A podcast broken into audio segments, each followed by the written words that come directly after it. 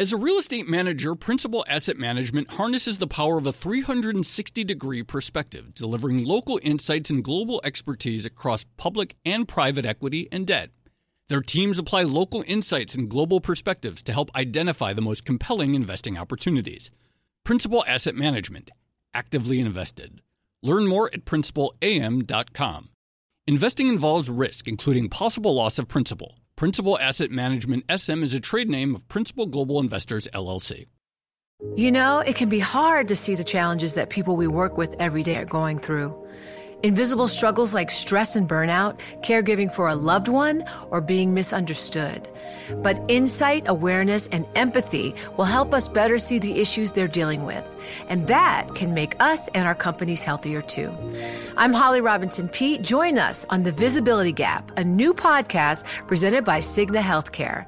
Download it wherever you get your podcasts.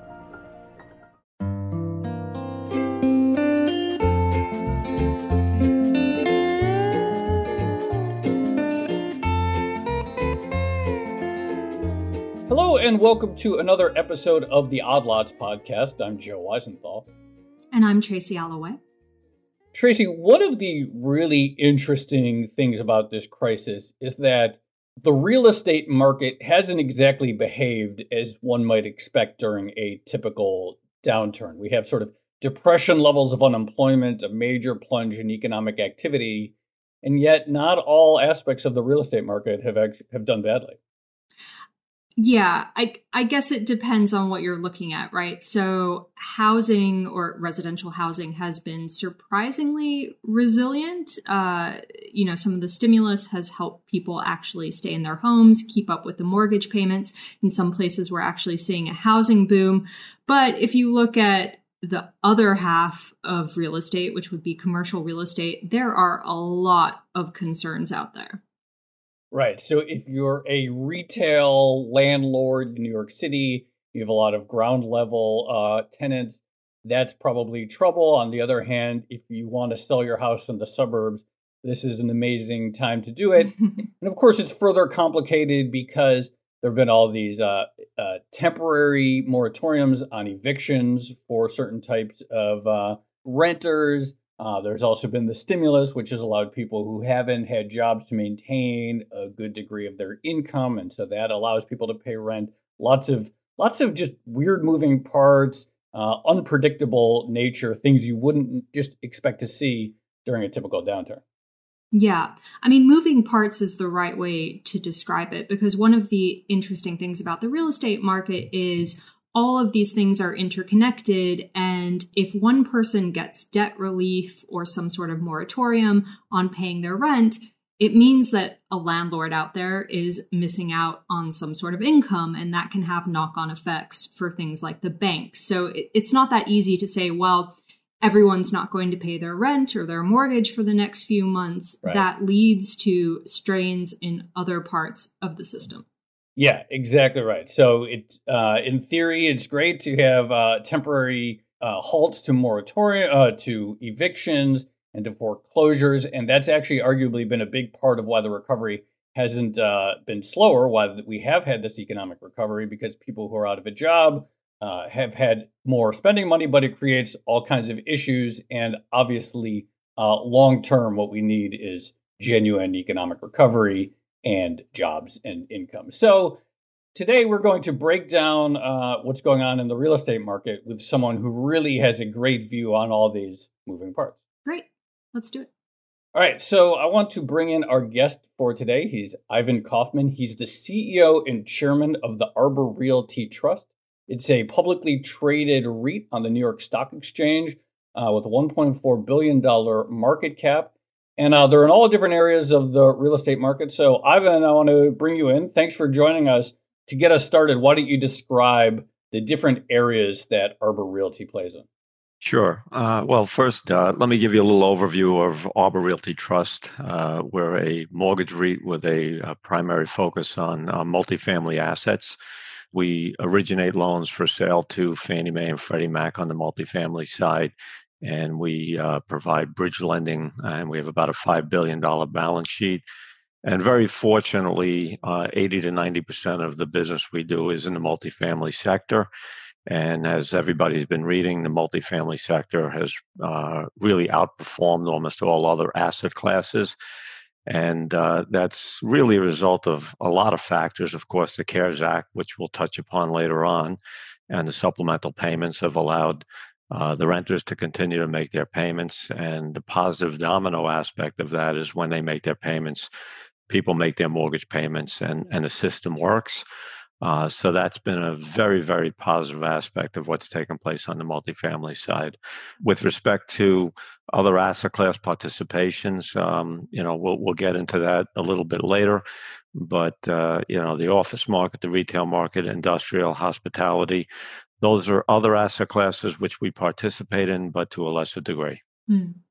Well, can you give us some color on how that sector has actually been doing over the past few months? I, I, know you're primarily invested in multifamily, but what have you observed in retail and commercial real estate in the particularly troubled sectors? So, just in terms of uh, of total perspective, the commercial real estate market is about a fourteen trillion dollar market and the you know I, I, I look at it as winners and losers right? And you know looking at the pandemic and the recession uh, there are winners and losers and uh, 60% of the market has been on the winning side meaning multifamily single family rental and industrial. So those have been the real positive asset classes uh, and that takes up about six and a half trillion dollars the other asset classes, which uh, everybody understands is going through a real struggle, um, and some of those asset classes were going through a struggle, you know, pre pre COVID, uh, were retail and hospitality. They're suffering dramatically, as we know. Uh, the leisure and travel business uh, doesn't really exist. It's going to take a while to recover uh, that industry is suffering and uh, will take anywhere between six to 12 months to get back on its feet. Some of the government programs have helped those operators at least uh, maintain uh, some of their staffing. Then you have the retail sector, which is going through a total dislocation, was suffering, and not sure how that will get reshuffled, but it will have an adjustment. And then the most talked about market, of course, is the office market. Uh, and there are a lot of opinions on the office market because you take a look at the urban markets, which are definitely going to suffer to some degree. And then you have the suburban office market, which is starting to boom. And everybody's going to focus on, you know, what does behavior look like? um, you know, post COVID? Is, is there going to be more remote working? Are people going to be living in the suburbs? And are uh, businesses going to be opening up uh, satellite offices? But I don't think the impact on the office market will be as dramatic as many say in these urban areas. I think there's still a lot of demand in, in, in these urban areas. It'll suffer, but not to the degree that people are speaking about. So when everyone talks about some new work from home future and everyone living in the suburbs and nobody wanting to commute, your sense is that that's just over extrapolation from the moment. I think there are going to be a lot of behavior uh, changes in terms of patterns. Um, there are going to be a lot of people who move to the suburbs and they commute to to the city maybe twice a week or, or, or three times a week, and they you know work remotely.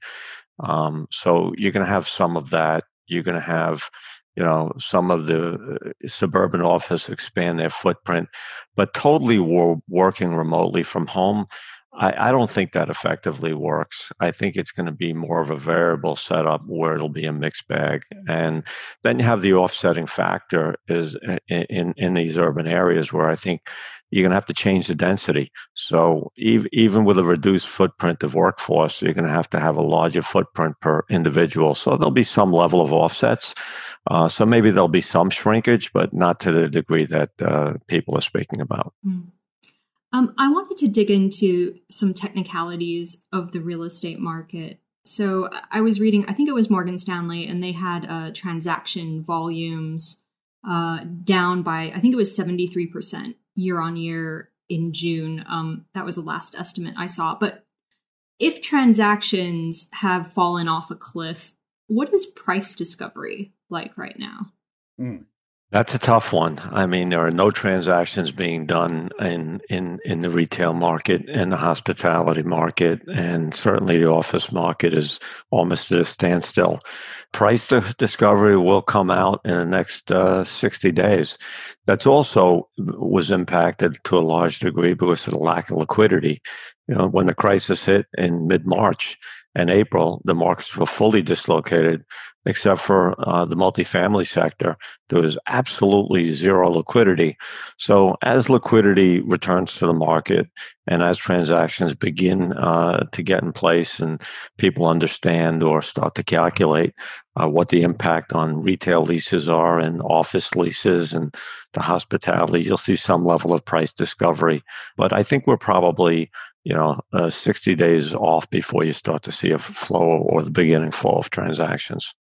Is there some when you say sixty days? Is there some specific date or uh, catalyst you have in mind, or is that just your sense of the timing of the market? Well, the first is liquidity was gone. It's it's it's returning to the system. So you need liquidity to begin to have transactions, and that's starting to normalize. Uh, so that was the first step. The, the second step is getting a handle on, uh, you know, the return to uh, employment. The eye of uh, is is COVID going to dislocate employment for another three months, six months, nine months, twelve months, and as we're getting to see the light at the end of the tunnel, and if it's nine months down the road, people will start to understand or predict what the behavior will be. Uh, will will will travel come back and to what degree, and then they'll start to do transactions based on having good data. I don't think it's that far off. Hmm. So in in the intro, we sort of described the real estate market as a machine with many moving parts, and if one of the uh, one of the cogs gets clogged up or stops working, that ends up having an impact on another part of the system. Can you walk us through what exactly happens when tenants start to roll off? Sure. So let's let's talk about that aspect of the domino effect, right? Mm-hmm. If if the CARES Act wasn't in place and uh, people who were uh, renting individual units couldn't pay uh, their rent, and then the landlords couldn't pay their mortgage, the domino effect would be a large number of defaults. And on top of that, there'd be no liquidity in the market to continue to buy transactions. And then the securitization market would come to a halt. So you, you from from not paying your rent would actually cause a seizing of the system for quite a while until there was an understanding when people would get back to work. So, what the CARES Act did, and hopefully uh, they'll get it renewed to some level, it allowed the system to continue to work. And what some of the other government programs did, it allowed people to be able to keep their people employed and, and be able to pay their mortgage payments. Once all of that stops, then the entire market comes to a standstill. And then getting back to your discussion of price discovery, there's no price discovery for a long time because there are no transactions because there's no concept of where the bottom is.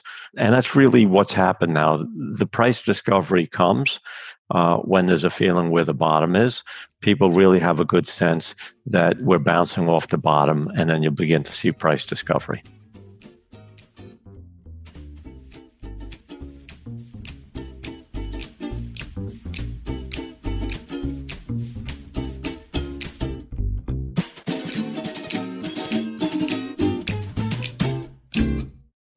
As a leading real estate manager, Principal Asset Management harnesses the power of a 360 degree perspective, delivering local insights and global expertise across public and private equity and debt. Our experienced teams are uniquely positioned to uncover compelling opportunities in today's market, giving our clients an exclusive advantage. Principal Asset Management actively invested. Learn more at principalam.com. Investing involves risk, including possible loss of principal. Principal Asset Management SM is a trade name of Principal Global Investors, LLC. I want to get more into the residential in a second, but sticking on commercial for for a moment. I you know, I read all these stories. Bloomberg has written a lot of them about some of these commercial uh, areas of New York City, just obviously brutal. Restaurants, if they're opened up, barely hanging in there, might not survive popular tourist areas for shopping obviously almost gone with no imminent prospect of that returning. From the perspective of a landlord, how do they think about the problem? Because you could theoretically evict a commercial tenant, but who's going to who's going to replace them that would be better or that would be in any position to to pay rent. How do they think about the sort of uh, tension of working out something with a struggling commercial tenant? I think everybody has to approach it, and they've uh, been approaching it with pure common sense, right? We're in a dislocated period. Uh, there's going to be a return to some normalcy over a period of time. And people will look at the strength of the tenant, how they've been impacted, and their ability to pay. In many circumstances, uh, they'll allow the tenant to defer their obligations if if in fact they're truly impacted by this dislocation. At the same time, the owner of the building will turn around uh, to the lender, uh, such as us, and say, Look, we have an issue. We've been impacted. How can you help us? Can you allow us to defer some of our payment? And in certain circumstances, when they've proven that they've been impacted, we'll allow them to defer that payment. So that's how that system works. But the real area that uh, you're asking is what does the new world look like? What a new lease is going to be signed at? And are there enough tenants to take over the old tenant space? And is a building that was 95 or 98% occupied going to be 85% occupied? And the lease rate is going to be lower. Uh, in certain areas, that will be the case, and there'll be an adjustment in value. And uh, there'll be some level of defaults or, or, or reequitization of some of the projects. So in a year from now, we'll all turn around and uh, take a look at how has this pandemic changed, you know, the behavior patterns in some of the urban areas and what's the long-term impact of office leases and occupancies. Uh, are restaurants going to return and our restaurants going to be able to open up and how long will that take? So there will be some hurt uh, to some degree, and there will be adjustments in value. Mm. So, if we look at uh, the long term development of residential real estate now, I, I, know you're invested primarily in multifamily, and multifamily performed perhaps surprisingly well this summer. Do you think there might be a transition from multifamily to single family because of the coronavirus crisis? it's happening right now. It was already beginning to happen, mm. and you know, pre-COVID, uh, the trends were a, a, a migration out of the urban areas, and there was household formation, uh, specifically with the millennials, and that trend had already started, and now it's being accelerated. Uh, you have a enormous boom for uh, for home sales. There's home appreciation. There's a lack of inventory, um, and I think the home builders are going to do great. And even on the single family rental pool, you're seeing uh, occupancies at the highest level on single family rentals. Uh, people are leaving the urban areas. Uh, it's a density issue, it's a household formation issue. And the, the real question becomes is once people move out of the urban areas and they have families and they're settled in their communities, do they stay there? Uh, my view is most of the people, once they move out of the cities and they settle down with their families, they're not returning uh, to the urban areas. So you'll continue to see a decline in these urban areas and an increase in the suburban areas. And clearly, the winners are, you know, the people who are selling their homes, uh, the realtors uh, in these uh, uh, suburban areas, um, and those communities what does it mean from an arbor specific perspective if there is a secular shift away from uh, multifamily? So um, we're, we're actually very, very active and one of the leading providers of uh, what's called uh, communities that are built for rent, single family built to rent communities. And uh, we're one of the most prolific lenders in that space. And I'd say about 10 years ago, that space barely existed. And right now, it makes up for uh, close to four, four to 5% of all new housing starts where communities are being built specifically uh, for, for renting. So we'll be active in that market. On the multifamily side, fortunately, Arbor Realty Trust is not as active in the urban areas. Most of what we do is workforce housing throughout the United States, and that workforce housing and, and those communities um, have uh, the right amenities and uh, the right density configurations, and we're not as impacted. In fact, as of now, our occupancies and economic collections were only down like one one and a half percent, and we have zero delinquencies and only a handful of people asking for forbearance. So that that is tracked extremely well. But the big question is going to be what happens with the CARES Act and how long does it take for the virus to recede and get under control? Mm. Um, aside from the CARES Act and what happens with the virus, is there anything else that could maybe um, cushion some of the blow to prices here? Like, for instance, we used to talk about a lot about dry powder on the sidelines. Uh, what's your sense of that? Could investors come in and, and maybe lift up the market? I think there is a lot of liquidity in the market. There's a lot of money sitting on the sidelines, and people are waiting, and they're waiting for that price discovery that you asked about earlier. If there is some level of price discovery, you'll see a lot of transactions, and you'll see very quickly that liquidity return to the market and and boost up pricing. In our sector, in the multifamily sector, it's quite fascinating because there for many people, not a lot of investable asset classes. Uh, so people have to put their money in in certain places, and the multifamily sector is the most attractive asset class right now. And by the way, historically, the multifamily asset class has been the most resilient. Even when it falls, it recovers very quickly. So my prediction is that you'll actually see uh, what we call cap rate compression people will put, want to put more money into the multifamily sector, driving prices up, cap rates down. Um, and that'll offset a little bit of the decline in potential rents and occupancies. So I, I think the multifamily asset class, because of those factors, will be an outperformer. How surprised are you uh, by the lack of requests for forbearance? And how much do you attribute that to the expanded unemployment insurance and the CARES Act? So it's it's interesting. We we were all in mid March and April, as I'm sure you were, sitting in a, a period of fear, right, and the yeah. unknown. And we're not sitting there right now, but there was so much fear, so much unknown, and how long would this dislocation be? We've never seen unemployment levels like this. What was it? Close to 20 million people uh, on the unemployment. The unemployment rate at 14, 15%. And the question was, how are people going to pay their rent? And if they can't pay their rent, how are they going to pay their mortgages? And we were preparing for the worst. And the CARES Act came along. It was a little, you know, delayed in getting there. And it was clear that the CARES Act gave people uh, the adequate uh, ability uh, to to pay their rent and to pay their mortgages, and that was very important to keep the system going.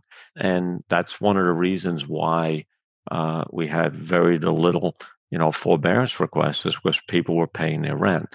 So that was an amazing accomplishment, given where things were. It was fear and confusion, and now there's some level of clarity. And as soon as they pass uh, the next level of the CARES Act, we'll have a high degree of uh, clarity in terms of you know what the delinquencies and forbearance requests will be. So we're all sitting and waiting. What happens if we don't get another uh, stimulus agreement, something like the CARES Act or the HOPE Act, something like that? Well, we, we uh, well, I, I, think there will be some. You know, there will be a, a stimulus program. The question is at what level.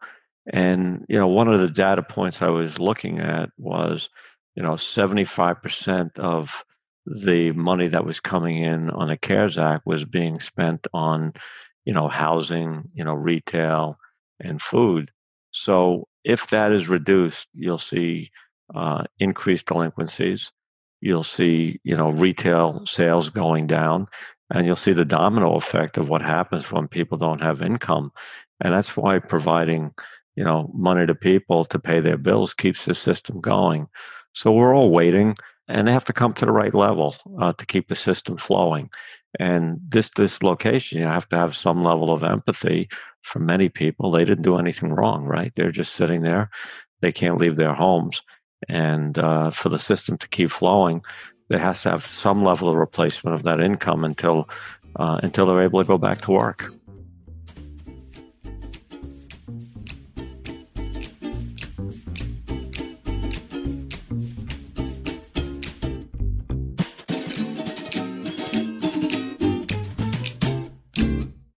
As a leading real estate manager, Principal Asset Management harnesses the power of a 360 degree perspective, delivering local insights and global expertise across public and private equity and debt.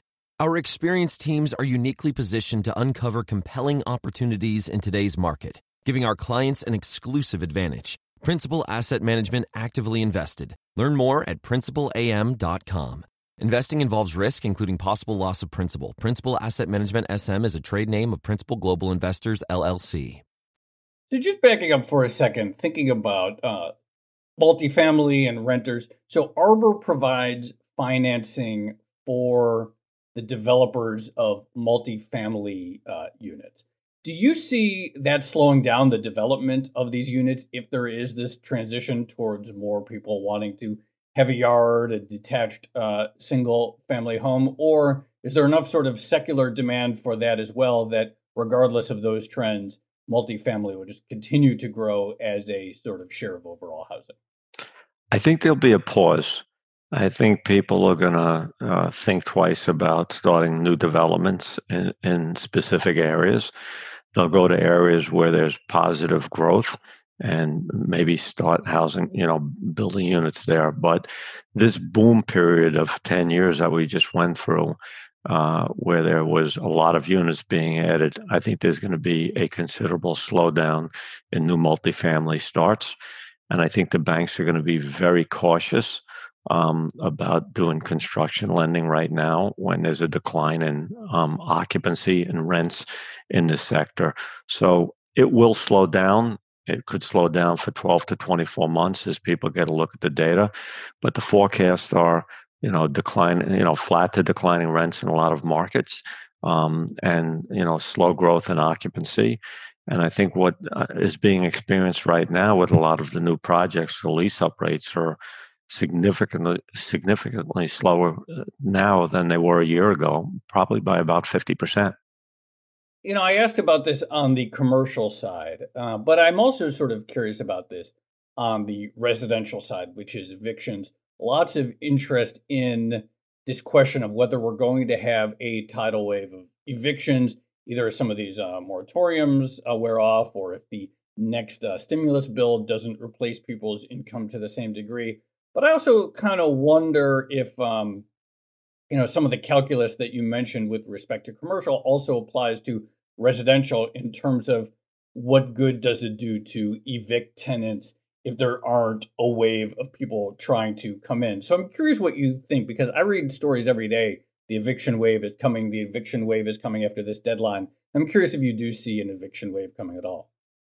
Well, I think that when you don't have evictions for three, six, nine months, uh, there'll be a little bit of a catch up and a little bit of a wave. But what we're really seeing is landlords um, and owners be re- very reasonable and try and work things out with their tenants.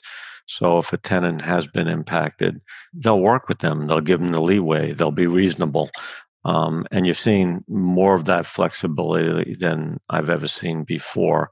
So that'll slow down that wave. And, you know, if there isn't demand uh, for new apartments, then the landlords will exhibit a high level of flexibility. The wave will be only because you couldn't evict for six or nine months and there's pent up. Once that backlog gets uh, reduced, I don't think it'll be an overwhelming issue. But I think there is a great level of sensitivity and uh, landlords are being somewhat flexible and reasonable to try and manage that that, that through the system. Mm. Um, we haven't talked that much about the business model of REITs themselves. If you look at a lot of the publicly listed ones, such as yourself, uh, they got hit pretty hard uh, in March, and a lot of them have yet to recover. What can you, as a REIT, do to offset the pressures and the challenges of the current climate? So, the first thing that you have to do is run your business as we have with an eye that recessions do occur and you have to be prepared for them. And this dislocation that we're in uh, is a recession. Certainly, COVID is an unusual event, but we had a 10 year bull run, and companies like ourselves, you know, had adequate liquidity, had less use of leverage and having been through many cycles, understood where we were in the cycle and really prepared for it. That's why we're the best performing REIT. That's why we've had the best quarter we've ever had. And that's why we didn't have the kind of issues other REITs uh, have. Once you're in a recession, um, once you're over leveraged, it's very hard to maneuver. Um, so this recession is another dislocation. Uh, we had, as we all know, the you know great financial crisis, which was in many ways uh, for companies like ourselves even worse than this one because it was much more severe. And every cycle, you have to be somewhat prepared to be able to operate. And, uh, you know, my answer to many people is why are we doing so well? And why is your company outperforming? Uh, it's very simple. Uh, we've operated many cycles. You can't use liquidity to drive your returns, and you have to be able to have a solid balance sheet and the right asset classes. Once you've made the mistakes and you enter into a recession, it's very hard to correct those mistakes. I want to, you know, you mentioned uh, that one of the areas that you saw is on the rise are single family houses, housing communities that are built with the express purpose of uh, serving renters. Are there any other growth areas that you think look particularly interesting right now? You know, clearly the single family rental um, market is is booming. You're starting to see some of the suburban you know office parks starting to increase their occupancy um, that has you know that has been you know extremely extremely beneficial. And industrial as you all know the industrial sector is performing extremely well because people you know are using amazon. They need places to store it. So those are the sectors which are are, are, are really outperforming. And right now, on the single family market, home prices are up, inventories are down, home builders are building quite a bit. Uh, so, those are the sectors that are really beneficial. Uh, Ivan, thank you very much uh, for joining us. A really great overview of, as I said, all the different moving parts and interesting, unexpected things happening in the real estate market right now. Thank you, Joe. Thank you, Tracy. Enjoyed the talk. Thanks, Ivan. That was really great.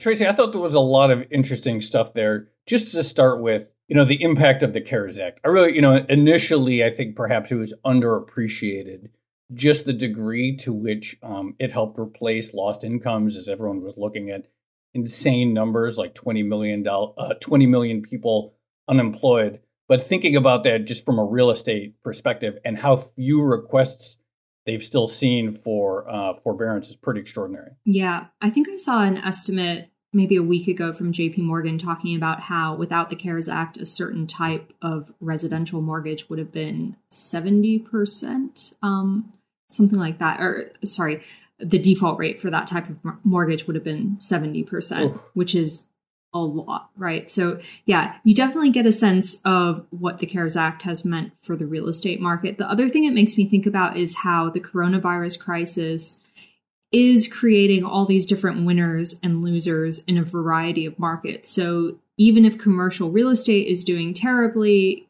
retail real estate like malls and things like that is doing really badly, you still have some areas of the market that are outperforming, such as multifamily. And now you have some people getting excited about single family as well. Yeah, it'll be really interesting to see also then the flip side. You know, you think about what's doing extremely poorly cities, touristy areas, retail, hotels obviously totally clobbered. Like what is going to become of those spaces? I mean i guess in theory we could have a vaccine in a few months and then everything just returns to normal. But you have to figure that if there is this big structural shift where a lot of people are moving out of the cities somehow that is going to change the complexion of what cities look like even when the virus is less of an issue directly. Right. And i mean in a lot of ways coronavirus has accelerated trends that were already in play in real estate. We right. had malls under pressure forever. We had lots of people trying to think of ways right. to revive malls, make them more interesting, make them into attractions that people want to go to. So, Yeah, it feels like coronavirus uh, is sort of putting all of this into uh, into fast forward.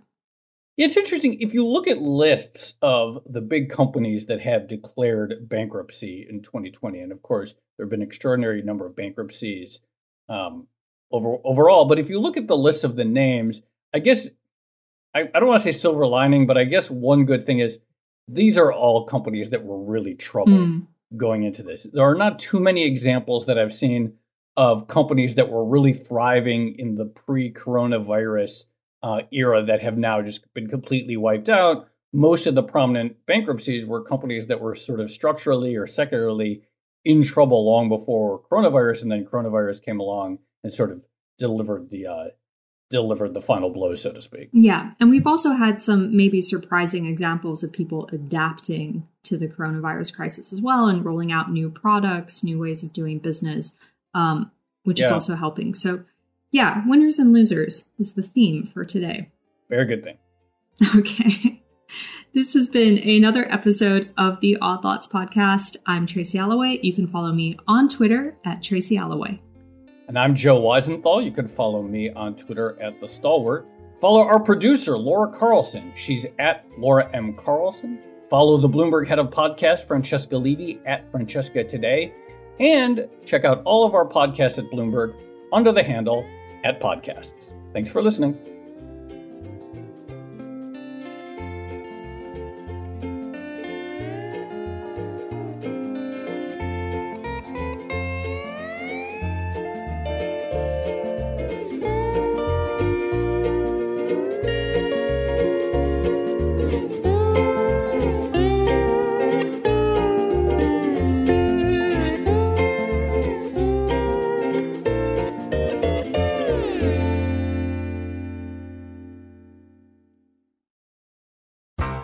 Business further with the smart and flexible American Express Business Gold Card. It's packed with benefits to help unlock more value from your business purchases. That's the powerful backing of American Express.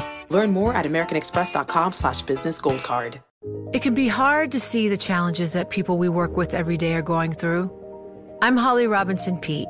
Join us on The Visibility Gap, a new podcast presented by Cigna Healthcare. Download it wherever you get your podcasts.